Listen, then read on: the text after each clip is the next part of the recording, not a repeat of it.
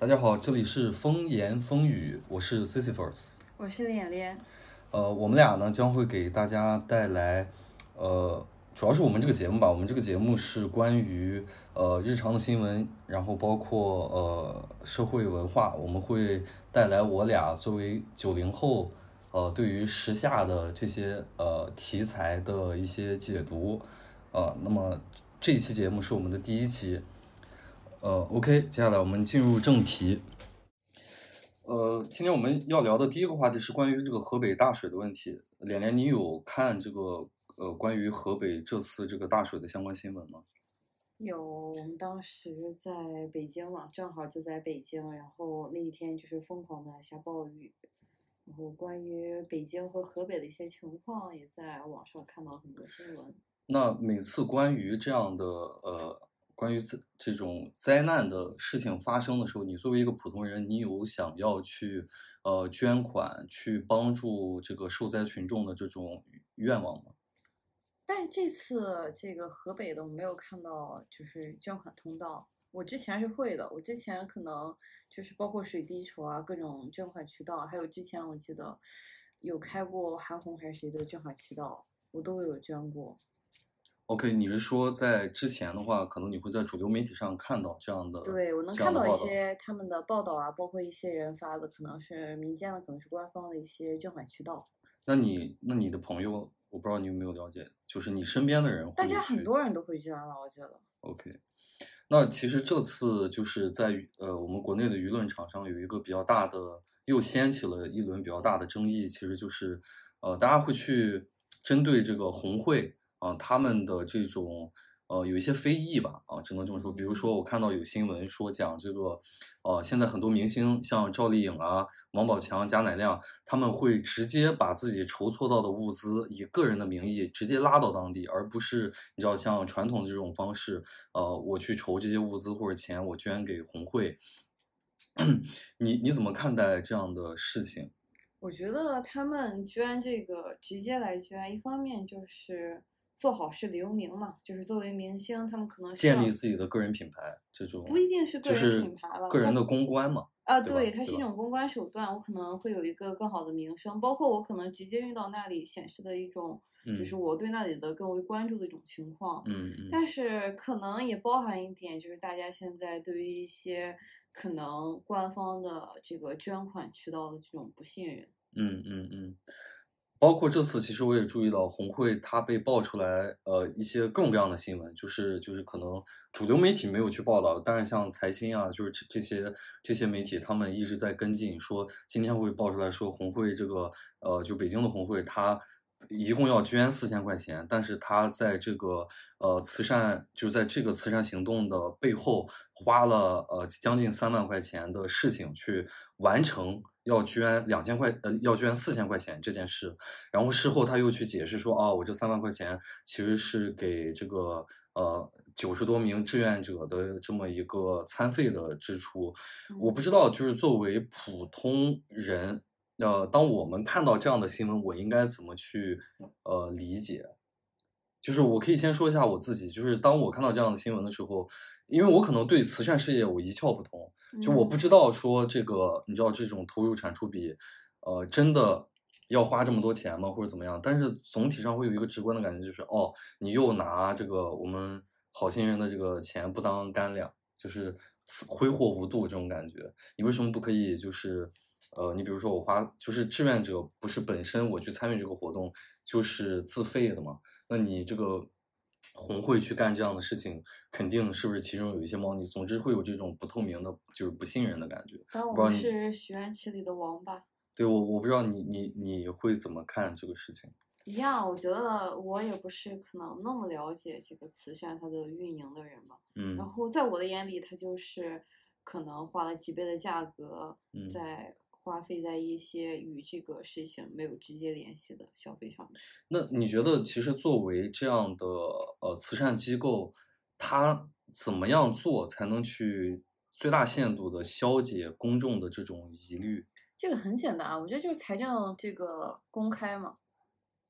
呃，但是我在想，会不会有一种声音会说，就是你即使公开了，可能大家也没有那个意愿去看或者怎么样的。有啊，我觉得如果你是真的想捐款，就至少是我的话，如果我真的想给这个机构捐款的话，我肯定是想看到他之前的一些范例的，嗯，我肯定嗯想知道他之前是怎样的一个运营状况。而呃，其实其实讲如果我少捐一点啊，我捐五十、一百的，我可能没那么在意。你要说嗯我捐的很多，我肯定会在意这个事情。那其实讲到这里就有一个问题，就是呃，我们可能你会通过水滴筹啊，会通过支付宝啊等等这种渠道去捐款，嗯，呃，就是不愿意直接你就要捐给红会。那那些比如壹基金啊、什么支付宝啊这些，它跟红会最大的区别到底在哪里？就是它它它为什么就会赢得这个普通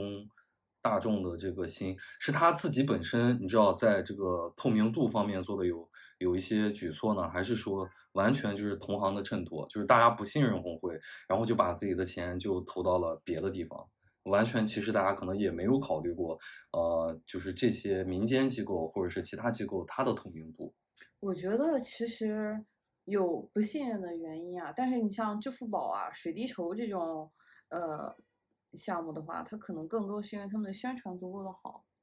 而不，那他们在透明度方面呢？他们的透明度方面，就是水滴筹，我觉得它可能经过之前的一些呃舆论风波，它现在的透明度已经做的比以前好很多了。嗯但是支付宝的话，其实我觉得就那样吧，也就是也就是和可能我们之前看到的那些官方的渠道也差不了太多。因为因为因为在我的因为在我的印象里，呃，我感觉你比如像李连杰的壹基金，或者是其他的民间基金会，好像也传出过呃一些丑闻。对啊，对，好像这好像呃做慈善就是慈善机构的透明度不高，它是我们这里民间机构和官方机构的一个通病。然后就是，但是大家好像是被逼着，就是好像就是比烂的心态，就是哦，OK，你官方机构可能啊、呃、一年能爆出来二十个丑闻，然后民间机构可能一年能爆出来我不知道十个，那我就去选择民间机构。好像大家在这里面的呃这种选择权并不是那么多。确实。啊，然后包括其实呃这次这个这个河北的这个水灾的问题，呃红会就是北京的红会，它被爆出来说，呃像有一家制衣厂，它的这个老板捐了大量的什么皮衣、毛衣，呃甚至羽绒服，他捐他捐到这个受灾地区啊，这个公司叫做北京五木服装，它的老板叫季连旭，结果大家查到说这个。呃，北京红会的理事会成员之一有一个同名同姓的啊，也叫季连续的人啊，而然后也查到他把这些衣服呢都捐到了这个通州区的张家湾啊，是是是同一个地方，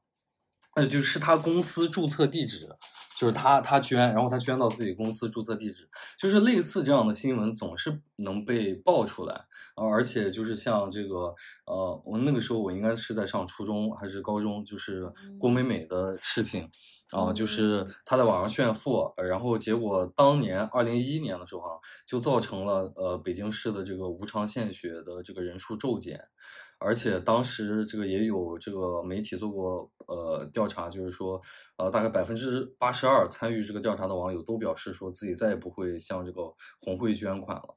我也感觉，我感觉郭美美是红会风评特别差的开始，一个一个开端，一个转折点吧，算是，就是很多人都会永远的记住这件事情，然后永远的拒绝向红会捐款。他他当年去炫富，然后他的 title 是一个呃这么呃红会的一个组织的一个总经理，然后好像才揭开了一角，让大家发现哦，原来做慈善不是大家。概念上的那种无偿的。啊、呃，原来就是说这个东西是可以去盈利的，然后就是呃，那它最终的一个处理结果就是它被割席。啊、呃，他所代表的好像是中国商业联合会呃提呃去提出的一个叫什么呃中国红会商商商业商业系统红红十字会。啊、呃，这个它它不是我们普罗大众概念上的红会。但是当时其实我们已经把这两个概念给给等同起来了。那最终，呃，中国红会就跟他去做了一个完整的割席，把这个中国商业系统红十字会直接给注销掉了，把这个组织给注销掉了。而郭美美本人其实她那些炫富的钱是怎么来的，当年也一截止到现在也一直没有给大众一个交代，对吧？嗯 所以就是呃我我觉得其其实我们刚才说了这么多，有一个呃，就是有一个问题是在于说，呃，官方的机构和民间的机构，其实他们有他们的责任。嗯，那我们其实作为普通人，其实，在我们这里对于慈善这个概念，包嗯括怎么去能把社会慈善给搞好，其实也没有形成一个共识。你比如说，呃呃，当然我对这个也不是很了解了，但是呃，为什么搞慈善一定要搞这种基金会，就是大量的存在？它它本身的存在就需要一些固定的支出，嗯，这一点其实营成本对对，这些运营成本，就是这些东西，可能大家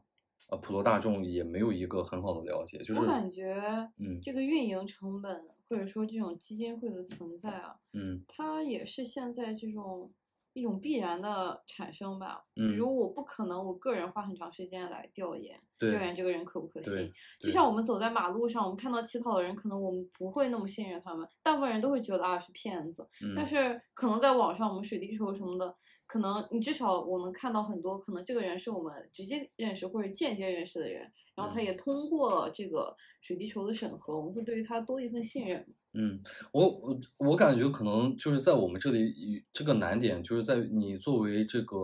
呃搞慈善、搞福利的这帮人，嗯。呃，我们这片土就是就是大家普罗大众对于他们的期待是你要全情的呃无偿投入，然后就是你比如说呃你搞了一个基金会，嗯，那在我们这里的对你的期待就在于说你我不能盈利。你你不是不能盈利，就是你比如说你是一个呃呃基金会里面的工作人员，啊，我其不能实收入。对，其实大家对你的期待就是在于说，OK，你是搞慈善的，你是不能挣钱的，就是你是不能，你知道，就是你是一个这个工作人员，你就应该是一个志愿者，你是 volunteer 无偿去投入这份事业的。就是大家可能没有一个明显的认知，我我讲的是一种可能集体的无意识，就是大家其实的期待对于你来说是这样的。那么在有一个全民期待是这种程度的情况下，作为呃慈善组织，它也会比较羞于去呃披露这些东西。就是就就是说是呃，比如说呃，我搞这些慈善，我也有一个很大的固定成本是是人员成本对，是人员成本啊，或者是比如宣传的成本，嗯就是就是我不太好意思去给你讲说，OK，你捐的这五十块钱里面可能有二十块钱或者三十块钱，甚至四十块钱是我要用于维持我自身存在的，要不然我可能这个组织我就没有办法去存在了，我不敢去给你讲这个事儿。我只能去跟你模糊说，哎呀，你多给我捐钱吧，呃，我不敢去给你去讲的那么细。你觉得有没有一个这个东西就变成了恶性循环呀？嗯嗯，就是我越害怕大家就是呃不了解我这个嗯呃运营的这种成本，嗯，我就越不去公开它，我越不公开它，大家就越不了解。对对对，这个所以所以是一种恶性对，循环所所以我觉得，呃我我我说这些也不是在呃怪，就是我们每一个普通人他的这个对于福利的了解太对差，我感觉而是我对福利这个了解的状态，就是我一直以为这个呃工作人员的这部分成本，嗯。它就是可以是我们这些捐助的大家这些一起共同承担的。但是嗯我一直以为就是，假如我我们是这个基金会的，或者说是这个福利组织的呃组织者这个嗯。委员会，我以为我们是不能盈利的，嗯，但嗯。好像我们是可以的。对啊，因为因为因为我觉得这也看这个呃基金会它的性质呃对它的性质，就是如果如果这个基金会它确立 OK，我们现阶段的宗旨就是主要呃面向大众的这种捐款去存续下去，那嗯。肯定我不能拿你大众捐款的这个钱去搞基基金投入，去对，你知道就是去搞金融那一套，然后拿嗯。金融的这个返利去做慈善。嗯，但是在国外有很大这样基金会，你比如说，可能我是一个歌手，然后我成立了一个基金会，嗯。呃，可能就是大家会真的以为是这个歌手不断的在往里面投钱，对他他也会投钱了，但是可能更多的是他在拿大家的捐款，包括社会各界给他的捐款去做呃金融投资，然后拿金融投资的盈利的钱去维系这个呃存续以及这个捐款，因为这样的方式可能能更大程度的呃去帮助更多的人。你比如说，我想搞一个，呃，就是青岛市资助全青岛市所有的这个呃失学儿童失学儿童的这种，那他 这 只靠捐款，他是绝对不可能不够用。对对对对对，就是就是，我觉得呃，确实存在一个问题，是我们普罗大众对于呃慈善的这个概念理解的还是比较少。这个它离不开我们主动的去了解，也离不开呃慈善机构你主动的向我们披露。你不能嗯就是就像刚才脸脸说的那样，就是你自己去欲盖弥彰，这样只会造成双方的这种呃更加的不了解。嗯那么刚才其实我们讲了很多了，就是呃，这个在现实当中的这个新闻，现在已经发展到，就是我觉得是这种冲突的上升到了一个非非常恶化的地步吧。就是这次这个河北的事情发生了以后，这个大家纷纷去给这个北京红会去捐一分钱，然后导致这个北京红会不得不把这个捐款通道给关闭，或者是限额。一分钱也是钱呢。对，其实，其实，其实，其实这里面它也涉及到，就是，呃，我觉得是一个宣传策略的，或者这个宣传策略它背后带来的理念，就是之前我们这里的慈善机构，他会去给你宣传说，这个就类似这样的，一分钱也是钱，就是就是一方有难八方支援，然后你出力。对你出力就行了，也有这个对。然后现在这个东西反而成为了一种大家反抗你这种呃，就是无私，只求我们无私奉献的这么一种一种一种一种口号了。也很奇怪啊，如果不是这个硬下，就比如哪个地方给我下一个指标，嗯，就是你们这些人必须要每个人捐多少的话，我感觉我就压根儿不会往这里面捐，我何必浪费这一分钱？嗯嗯，但是其实就是在这种我们所谓的恶意去捐这个一分钱，去表达自己对于红会的愤怒，就排除掉这一部分人。嗯，就是其实我在我印象里，好像呃，你比如看支付宝那些捐款，嗯，也有很多人他就是真的，他我们就是会觉得说我捐这一分钱，我就是出了力了。对啊，哦，分包括对于一些啊环保的一些一些一些捐助啊等等的这些，那我还觉得我在蚂蚁森林里边儿收集能量也是 助力了呢，对对对，就 是我还没捐钱呢。对，就是在我这里，其实你会有这种这种这种心态了。OK，就是刚才呃刚才这个关于河北的这个事情，我们告一段落。然后接下来其实这个话题也是关也是有关于慈善慈善益对公公益事业的。这个就是呃之前是有一个用户他在微博去发说他自己呃作为一个女性，然后她捐助了支付宝的呃这种女性呃帮助失学女性儿童的这个基金啊，他去捐，结果他发现说这个基金呃这个这个公益呃项目呃突然中途改了。啊，把这嗯个就是他之前宣传是只只只资助女女性失学儿童的，但是他后来改成了针对呃这个全体的，啊，然后他就很愤怒，然后他去看，然后发现这个即使是他自己之前捐的很多这个钱，其实好像最终都落入到了这个呃男宝的手里。男性呃这个这个用户呃男性受捐助者，我不知道就是呃这个听众们会怎么看待这个事情，我们也想讨论一下。其实一开呃我那你是怎么看这种理念呢？就是我想捐钱捐给特定性别的人，你觉得这个是 OK 的吗？或者这个有问题吗？这个什么不 OK 呢？这个我感觉，嗯就跟我说，我就想帮助，呃，残疾人，嗯我就想，我可能曾经借用过什么，所以我只想帮助，呃，这个失声的人，或者说嗯。我只想帮助得过某种疾病的人，都嗯。OK 啊，完全没问题。但是，但是可能反对者会认为说，呃，性别和某种这种特点它是不一样的，就是呃，你比如说，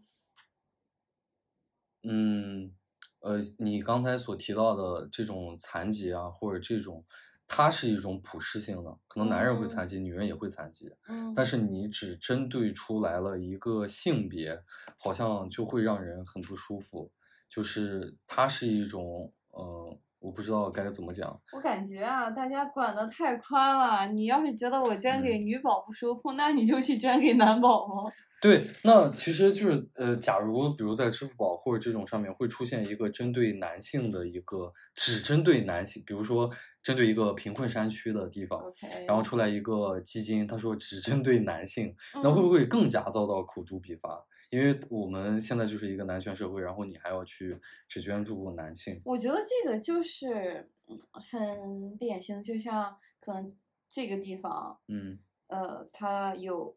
呃，它只有两千个人，嗯然后它有一千五百个人都吃不上饭，嗯那个地方还有两千人，它可能只有三百个人吃不上饭，嗯，就跟我要优先帮助那三百个人一样。嗯，我不理解你的意思是说，比如在呃这种贫困的地区，其实受教育程度低的更多是女性。不是，我是在举一个例子啊，对，就是这个意思，就是我我刚才想比喻的那个就是这样，就是嗯有些人可能就是就是呃，这里已经有很多很多人了，他们都享受不到这个，可能这里只有一部分人，一点点人，他们享受不到。我觉得，我觉得，我觉得你这种表述，他可能严格意义上来说也不准确，因为具体哪一个，比如说可能在大凉山，因为我们嗯看到这个例子，好像它是一个针对大凉山地区的，就在大凉山地区，到底是是女性受教育程度普遍来说更低，还是男性受教育程，这个可能是不一定的。但是我理解你想表达意思，应该是说，呃，在当今这个是全球可能都是这样，就是嗯。女性受教育程度的高或低，它是一个确确实比较专门的一个问题。我觉得这个应该也不能说它是一个特殊议题。受教育程度吧，就是它更像是一种失学概率，嗯，它不一定是因为我的能力嗯。是怎样，我不能升入更高的学校，嗯嗯，而是嗯因为一些。我知道我知道就非我的对原对对，就就是就是说，就是说，其实，在我们这个社会当中，呃，它恰恰是女性，呃，上不上学，其实这个问题，它就是一个比较特殊的问题。但是，但是，但是，可好像男性上不上学，这个它不是一个特殊议题。我感该这么去觉就理解。像我刚才讲的生病一样，就是在生病和健康这嗯个话题里面，生病的人他就是弱势群体。嗯然后在我们讲刚才讲的上学的这个问题里面，可能在我的视角里面，当然也可能是因为我是个女性，我会觉得女性就是弱势群体，嗯所以我们捐助弱势群体是没有问题的，我们嗯。优先捐助这一部分人。但是你不，你不会担心说这种，呃，在，呃，在慈善议题上，呃，分出男女两个性别来，或者多了这种这种，我不知道应该怎么去讲，就是多了这种身份的，呃，不同，其实它可能会加深，比如当今这个社会男女矛盾或者男女对立。哎呀，你你觉得你觉得他们俩之间的影响会存在这样的影响吗？我觉得当今社会的男女矛盾，嗯只会导致我更想捐给女宝，就是就是这个东西，就像是说我在捐款给这些可能我特别想捐给女性失这种失学儿童的时候，嗯可能对于我来说，我唯一的顾虑的点就是他会不会把这个钱给家里的男人用。这是嗯。我唯一会顾虑的东西，就是当今社会的这个男女对立，或者说男女这个矛盾，它只会体现在这上面。你如果说我是因为这个才激化它的话，那为什么那些工作上面只招男性不会激化它？我我对我我知道我的意思是说，它会不会成为这里面的一环，或者说它已经成为了这种男女对立当中素材的一环。嗯，就像就像你说的，就是你作为一个女性，你在去面对这样的呃，你看到了一个这样的呃捐款的这么一个渠道的时候，嗯。你想到的不是说，嗯，OK，这个东西该不该存在，呃，你想嗯。到的是它，你想当然的已经承认了它的你先天性的性。对你先天性的已经承认了它的合理性，然后你唯一的担忧就是我不想让我的这个捐助落入到男性的手里，这种呃全程下来的，其实我们可以说是有一些对抗的这种思路的时候，是不是就会导导致这个事情？它其实已经成为了男女对立氛围当中的一环。但是我不是在评价说这个东西，我我我我得先向观众声明，我不是在评价说呃男女对呃对立的这种情况，或者或者说这种它好或者不好，我没有给它施加一个道德的评判，我们只是在单纯的在聊聊这个。但我觉得男女对立，嗯它是一种在我们想要追求这个女性平等的平等的路上必经的一环，一条啊，OK，就是嗯呃，我们有对立，可能才能赢或者输。赢或者输。也不能说赢或者输吧，就是你总要有一个对抗，我我理解你想能得到什对我理解你想说的就是男女对立，它是一个必必经的阶段，想获得两性平权的一个而且你要。说，如果说这个事情，包括很多的可能，现在大家会说的啊，我只愿意帮助女生这种问题，会不会激化这种对抗？嗯如果我们现在站在，我们都站在同一个起跑线上，或者说我们势均力敌，那嗯它肯定会激化。嗯，但我们站在一个弱势的地位，我们都不帮我们的话，谁来还来帮我们？哦，你你你你的这个想法，我觉得我能我能够就是共情到，嗯，就是它其实其实可能在女性群体眼里，这种只针对女性的帮扶或者这种帮助，它是一种呃，就像就像刚才呃连连说的，就是是就我去帮我自己，对啊，它我是在一我没有伤种害到你，对，它是一种在很绝望的情况下的一种一种而且一种他不是，他真的就是我不是在攻击你了，我只是在试图帮助我自己。自救。对，你那你觉得像这种，就是呃，在支付宝上或者一些，比如或者现在可能就有一个基金机构，一个一个慈善机构，他就说我只帮针对性的帮扶女童。就像我，我肯定会乐意给张桂梅捐款。对对对，我就我就想提到这一点，就是你觉得这件事情和这个呃张桂梅她去办这种学校有什么不同吗？没有什么不同啊，其其实其实是一一本。质上是一样的呀。嗯就是就是你可以说我在作为一个女人，我在嗯帮助一些其他地方的我，我在帮助我的，同类。我在帮助我自己，可以嗯说是。嗯嗯，就是如果我不去帮助我自己的话，可能下一个就是我。下一个就是你。对，就是今天我们在帮助他们获得上学的机会，嗯可能如果我不去帮助他们，明天失去工作机会的就是我，明天失去住房机会的就是我。我只是在帮助另一个地方的自己。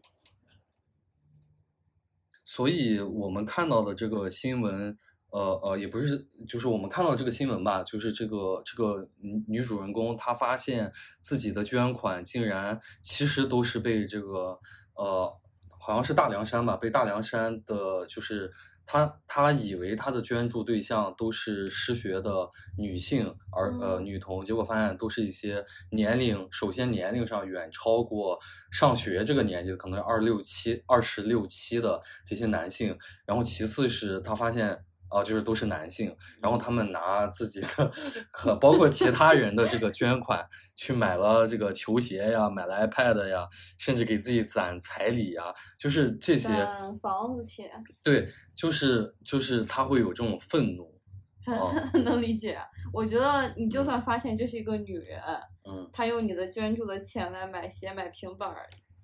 攒房子钱，你一样会愤怒的。会吗？就是当然，就是就是你的意思是说，呃，可能就是比如就当你吧，你发你是想捐钱去帮助这个女孩儿去上学的，嗯，结果你发你发现她拿了这个钱去买了化妆品呀，或者是这个买了鞋子呀，买了衣服呀，这些你也会愤怒。就是嗯，很多人会说，难道穷就没有享受的机嗯会了吗？或者是就我先天就没有这个权利了吗？当嗯然不是，但是他是可能我自己对于至少对于我这种人来说，我嗯。不是一个特别特别有钱的人，嗯。我愿意捐助给你，是因为你需要上学，而这个东西我认为是人生它至少对你来说是一个必须的东西，所以嗯。我愿意来帮助你。我不想让你失去这个机会，但是你如果硬要说这个 iPad 这双球鞋是你人生的必需品的话，我觉得很牵强。我觉得你可以享受，但这个钱你不应该求助。那你觉得这个捐助者和被捐助者之间他们的这个关系，呃，就是我把钱捐给了你，然后你之后去拿这个钱用，嗯呃，你知道，就是就是我怎么去用这嗯个，他也应该受到呃捐助者的全程的这个监管嘛。我觉得如果你就是一个穷人，或者嗯。是怎样的，我打出那个 tag 就是，呃，我的生活很贫困，我需要嗯。你捐助，嗯。我捐了，那嗯。这个钱你到底是用来买什么就不重要，嗯。因为你也没有告诉我你想要买什么，就是在那个 tag 里面我，我没有在意过这个这个店。但但但如果我打出来的 tag 是我是一个失学儿童，我想上学，我需要这份钱，嗯，那我想当然的，我就会觉得这个钱我捐助给你是你用来上学的。但但其实你说的第一种情况，呃，你之所以会捐给他钱，是因为你觉得你同情他吗？对呀、你的这个同情里面，你做了这个捐助这个动作之后，其实就是你预期说他能拿着我的这个钱去满足他的呃必须的生活用品。对呀、那他如果他如果拿了这个钱买了个四 K 高清大 大彩电，你肯你肯定会生气啊！但是我觉得，就是他买四 K 这个大彩电，就是他去享，受生活嘛。他去享受生活了，我可能会失望，我嗯可能会生气，嗯，但是，呃，我捐助他，就是我的一个个人选择。这和他如果真的收购收到了很多很多的钱，足够他用来生活，还足够他买这个四 K 大彩电的话，那我无话可说。我的意思是说，你的这在第一种情况下的这种失望、生气，和你在第二种情况下，就是你去帮助一个具体的他有明确诉求的人，结果他没有拿这个钱，我觉得这就是欺骗，对啊，就是他是一样的呀。但是第一个他并没有欺骗我呀。那我说你的这种情感是一样的呀，就是你同样是嗯失望，是愤怒。那你为什么会觉得第二种是欺骗，第一种就不是了呢？其实也是一种欺骗啊，它违背了你的预期啊。他违背了我的预期，但是他并没有违背我们的一些我们写在纸面上的东西。因为因为他一开始就没写。对啊，对啊，你会觉得这个他没有违规，是一开始他就，呃，或者与其说是没写，不如说是一开始就是很模糊的呀。对呀、对啊，那就是你如果去硬要去较真，其实那也可以算是一种欺骗。对，但是可能没有第二种带给我的这种，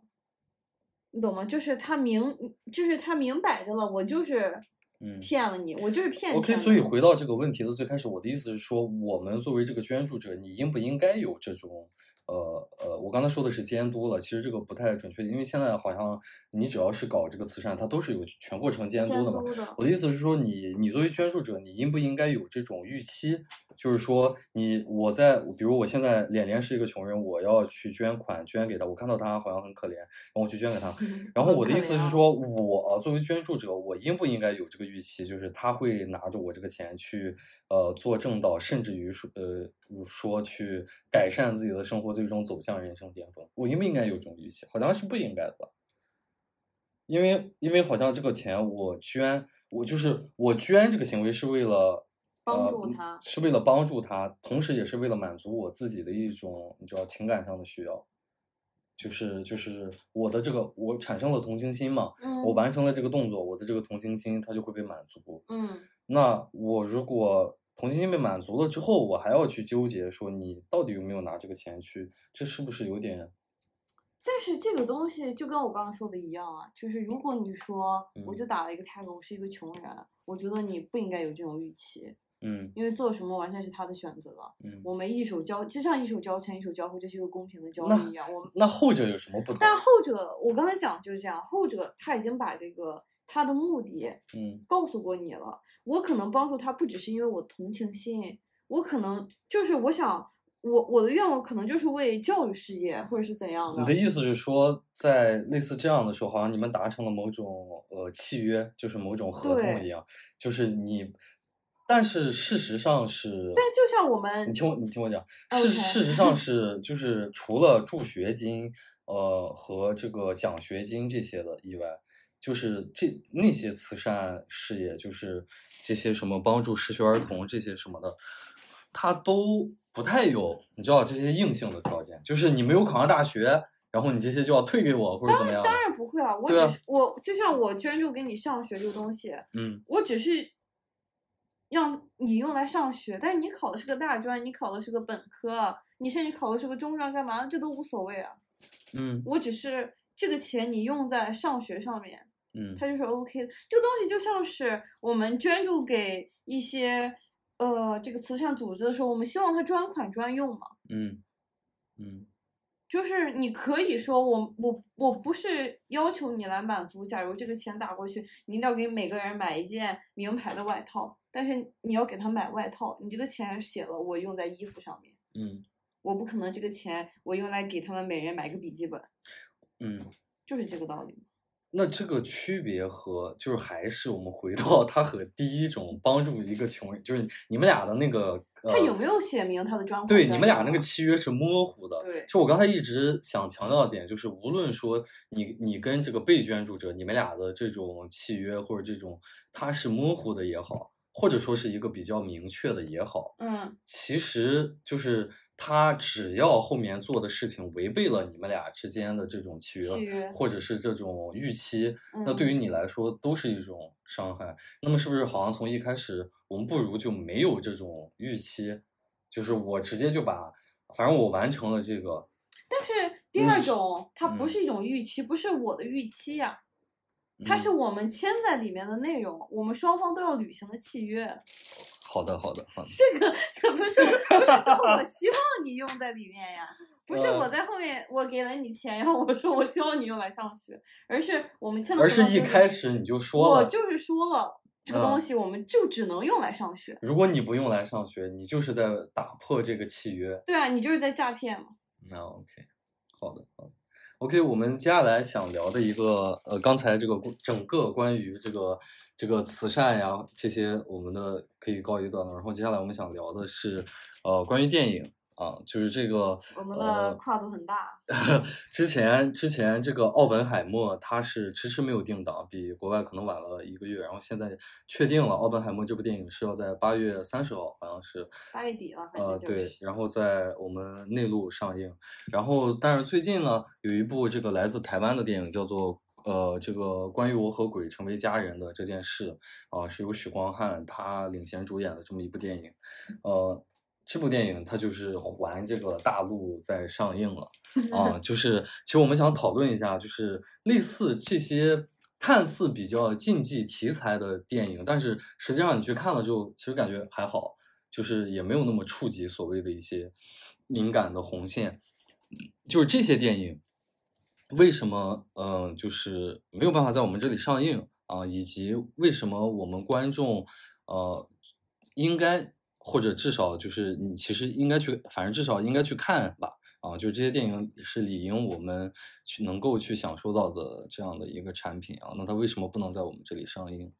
然后我昨天有看到一个很出很著名的电影公众号，它叫那个呃这个这个四儿电影啊，它有讲说这个呃，假如呃和鬼成呃做家人，就是我我们接下来就称鬼做家人啊，这部电影它在国内如果想要上映的话，它就得做到以下的八点，就是一个审核的意见嘛。啊，第一点就是这个不提倡这个冥婚啊，这些封建陋俗啊，改为这个男主人公他们是这个相亲啊认识的，对，通过相亲认识的。然后第二呢，就是说这个，因为它有鬼这个元素嘛，然后就是说这个。男主人公他他是在鬼屋当这个 NPC 鬼这个身份其实是他的他不能真的有鬼对，是他的职业，而不是真的鬼。啊，然后嗯其次呢，就是里面一些特定的场景，比如说钢管舞啊这些桥段得被删除，然后像一些呃，好像涉及这个同性的这种同性呃情色的一些呃呃一些一些场景也必须得被删除啊，然后所谓的比如说这个什么 gay bar 啊这种也它要改成正常酒吧。就是包括在最后，因为里面有一个反派啊，这个电影就是我们在不剧透的情况下，里面有一个反派啊，他在原片当中，他其实没有做什么最后结局的交代的啊。但是在这个，如果你想在大陆上映，这个反派必须要最后片尾加一个字幕啊，他这个投案啊自首了之类的这样的。我不知道，我不知道，就是你你怎么看？就是我感觉啊，至少在我眼里啊，这些啊都不嗯重要，就是这些都改完了，他也上不了。那就我认为这个电影上不了的最本质的原因，当然是我认为啊，嗯是因为他让同性结婚了，它里面同性婚姻制度是合法的。这个东西在这个东西是是它整部电影里面一个偏主片的内容吧，嗯嗯一直是它的一条线。嗯，所以如果你要把这个东西全删掉的话，那这部电影就没法看了。但是你要嗯不删的话，你搬到我们这边啊大屏幕一上，那这玩意儿还能结婚呀？大家只会这么想，怎么他们还能结婚呢？你是说，呃，在我们这里，可能普罗大众会对呃同性不是普罗大众，是一种 policy 的一种相反。，OK，那那就是你觉得，呃，普通人呢，就是作为这个观影群体的大部分，他在看到说这个同性婚姻的时候，会有这种冲击感吗？还是我觉得在我们这里的冲击冲击感和你在台湾啊，在 HK 啊这些地方一样的。就是总是会有人支持或者不支持？对呀、这个东西都是一样的，但是我嗯们这里最本质是因为我们有审核，就是不允许去，就是当你 policy 相悖的时候，这个东西是肯定不可以的。嗯。大家只就是审核的人一看，就是这玩意儿怎么能上呢？那你觉得就是呃，因为因为我和脸脸我们俩一块儿看了这部电影，你觉得嗯这部电影它表现出来的价值观也好，或者说它去给你展现的那一面，你觉得有什么问题吗？没有什么问题啊。那或者说，就是有让你感到触动的地方。因为这这部片子目前在豆瓣的评分好像是再讲下去，我们就剧透的彻底了。呃八点四分。我们我们可以姻制度剧透呃出来，我们可以尽量在不不剧透。很难啊你你可以讲讲这个电影让你感动的地方，就是嗯或者说让你比较受触动的地方。我觉得其实他可能想要表达一一条主要内容，也是我触动的内容，就是他爸爸这个感亲亲人就是在你这个呃，因为可能我的性取向，对对对，就是在普罗大众的在我家长的眼里是当不被接受之后会发生什么。对，就是好像在普罗大众的观念里面，就是我们的日常生活的观念里面，呃，你的性向这种，包括其实你个人的婚姻的选择，很多啊，是婚姻啊，事对，就是你很多选择。你在跟你的家人产生冲突的时候，其实这个东西好像是一个特别难以去调和的一个矛盾。对，但是这部电影里面，它好像它去给你展现的，我感觉是一个，嗯，他给我展现的状态，就像是我心中会一直向往产生的一种状态。他好像不是不可能，但是他很难做到。就是有这种就是老一辈人的妥协，或呃在里面的，他，我觉得不是就是是妥协，是就是被他愿对，是他愿意主动的去接受这个事情，它不是这这这其实是一种妥协，是一种就是这妥协吗？就是这种，但是这种妥协它是出于一种爱嘛，嗯，就是就是我我即使呃再不认同这个东西，但是你是我的家人，嗯，然后我愿意去为了你看看，就是我愿意去了解，我我愿意去尝试做出改变，就是这其实呃这种妥协是很伟大的，或者说就是作为可能每一个父母啊，或者对每一个孩子，对他也同时也是特别政治正确的。嗯，就是他不会去让很多人觉得说啊，你怎么逻辑上这个好像不通顺啊？对对对对。其实我这也是我觉得说这部电影在创作上带给我很受触动的一个点，因为就是其实呃，可能对于我们呃东亚文化，尤其是中国文化，呃，就是文化人来说，我无论你想写小说啊，你想 做音乐啊，还是你想拍电影，你总是会受到这个一种呃争执，就是你要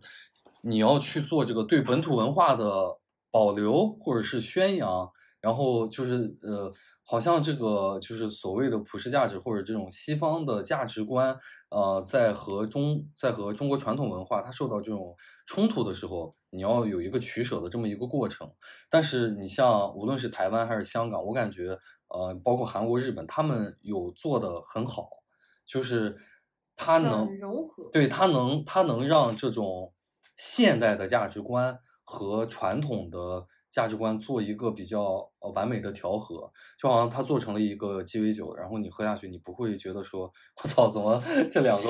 这两个味道是这么的冲，对吧？它会哎有一个比较好的调和，然后具体的表现在这部电影里面，刚才脸脸他有讲到说这个呃，其实它是一个它是它是 它是有一个电影情节是呃要出柜嘛，然后那你怎么去把这个戏剧矛盾最后给化解啊？那这个片子它给了你给了观众一个呃一个。让你不会觉得说逻辑上有问题，对这然个电影后我觉得也符合他想给你呈现的价值观的这么一个答案。很好的点就是他们，哎呀，再讲是真剧透，就是看似好像没有调和，嗯，但是又调和到了那种感觉。嗯，那除除去除去这个点，还有没有让你受触动的地方？你比如可能一些画面啊，我的意思是说一些一些一些东西，就一些偏技术性的，可能一些。还好吧，我感觉这部电影的它的技术性并没有嗯。多么震撼，它那个特效做的真的 就是很烂了，啊嗯，真的很烂。我的我我可以讲讲，就是我觉得偏技术性上，它让我也受触动的一个点，就是呃，首先它呈现了还是呃本土文化和呃现代文化结合的一个点，就是它因为里面要涉及到一些冥婚啊，就是这种传统习俗的地方的时候，它它拍它拍出来的那种感觉是很接近呃。就是接近我想象当中的，至少是我想象当中的那种，你比如说，呃，无论是什么湘西赶尸啊，什么冥婚啊，就是类似这些文化，你知道这种传统丧呃丧葬文化的一些东西，他拍的时候是很把这个氛围给凸显出来了，没有你知道，就是让你感觉是很很很很普通，或者说是很很很矛盾的那种感觉。你比如说，就是他在那个寺庙的那一段儿，他的那个灯光啊，就是那个画面的那种质感，就是给人一种 很传统啊，就是就仿佛是我在那，因为我自己经历过，就是呃，我爷爷当时去世的时候，我们也是停尸三天，然后去做法事啊，就是这些东西，就是他拍出来的那种感觉是，哦，就是当时好像我经历的也是这种感觉，而且你能从他的镜头语言里面感受到这种呃，我们中式的传统的丧葬文化的那种、那种、那种对于这个鬼啊，对于这个阴阳啊，就是这种崇拜，你能从他画面里面看出来了。我觉得这也是我看这部电影很欣慰的地方，就是你到了二零二三年吧，就是你还能看到本土元素的保留，啊，这其实是很难的了。我嗯印象里，台湾好像做了一个关于道士的游戏，你有印象吗？嗯，啊，那个游戏做的也很好，我印象里做的也很好，就是他们确实是对于这种可能传统文化，嗯。就是要更严谨一些。其实，其实包括我在看的时候，呃，我会觉得说，呃，你作为导演，呃，你拍出来了这个就是类似这样的东西嘛，就是说你的电影元素里面可能会呈现鬼啊、神啊，甚至在你的电影里面，这个东西它就是真的，嗯你懂我的意思吗？嗯，那 OK，我我最终呈现出来，我需不需要去考虑，就是这个东西它带来的社会影响，就是会不会有人真的因此看了以后就呃信啊，或者是就是你知道去沉迷于这种所谓的封建元素？你怎么看待这个问题？我怎么看待这个问题？嗯，你说你在看的时候，你在看的时候完全，没有考虑过这个问题。你要你在看的时候，你有这种担心吗？不会啊你，是没有的，OK。我不知道，我觉得可能我的刻板印象里，这个电影就不是拍给小孩看的。不不不是给小孩儿了，就是就是你知道我为什么在我们这这里呃，就是这些东西题材它是不被鼓励的嘛，嗯因为会觉得你拍出来，他会呃，他会鼓励这种封建迷信的传播嘛。而且确实，我们现实里面，比如大家上淘宝，呃，你去搜的话，搜什么算命啊，什么这些，但你看，是会有的嘛。就是在我们的社会当中，其实确实有很多人他会去所谓的迷信。那嗯 OK，可能站在这个国家的角度上来说，你去拍一个传播面儿是很广的这么一个电影，你的元素里面有这些，比如说算命啊，就是这些东西，你是很严肃的去拍的话，那可能呃大家会觉得说，就是国家这个层面是不提倡这个东西的。我的意思是说，作为普通观众，我们应该怎么去看待，或者作为创作者，你是应该怎么去看待？就是你应该去相信你自己的作品，去就是我得去有一个自我的 sensor，就是一个审审审审查，就是呃，假如我想拍这个鬼神，然后嗯我拍的时候，我应该去想想，哦，万一我这么拍出来之后，有很多人，你知道会受到这个鼓励去，我应该有这种感觉吗？这个受到鼓励，嗯我不知道啊，我不知道就像你说的这种，我们这里其实也有拍啊这种内容，像《鬼吹灯》《盗墓笔记》这种改的电影啊，但是它总是要你知道落脚到一个科学的点，也没有科学啊，就是它里面的那些嗯魔幻的那些东西，嗯，在这些电影里面，他们也是真实存在的。你有你有看比如什么九层妖塔这种，就是后来改编的电影？有，我有看那个舒淇那一版，但我记得他那个电影里面好像最后就是把它，你知道，就是最终物质化，把它里边那些就是神呃鬼啊神的因素最终都归结于，我记得里面是不是好像《鬼吹灯》里面有关于那个就是侵华呃日军他们搞什么人体实验之类的，最后就是它会归结于是一种物质化的东西，它最终不会就是即使我的意思呃在我们拍的电影里面更多的。那些鬼神的元素，它最终也得落地是虚假的，嗯，它不会像比如类似的我们刚才提到的《鬼作家人》这这种电影里面，它在这个电影的世界观里面，这就是真的，就是有鬼。我感觉这个东西就是，嗯它不涉及鼓励呀、或者说批评。我在电影里面，我没有涉及到对鬼的对这个态度。这个这个是当然，这个是没有什么要顾虑的呀。我的意思是说在，就是比如说这个 country 的层面，他会认为你这个拍出来看了以后，嗯他会鼓励大家去信或者不信，呃，信吧，就是信，去相信，相信一些宗教，不是嗯相信鬼神。对，就是所谓的这种封建迷信。我我的意思是说你，就我们作为呃，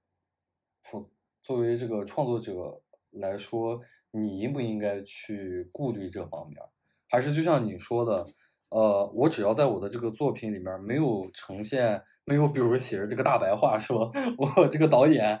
呃，Sisyphus，我本人就是相信这个世界上有鬼，我只要不这样就行了。我相信鬼神论。对，那当然没有人会这样啊。对啊，啊，所以顾虑什么？就是这种顾虑，在我眼里就是，嗯，它不是一个科普的电影，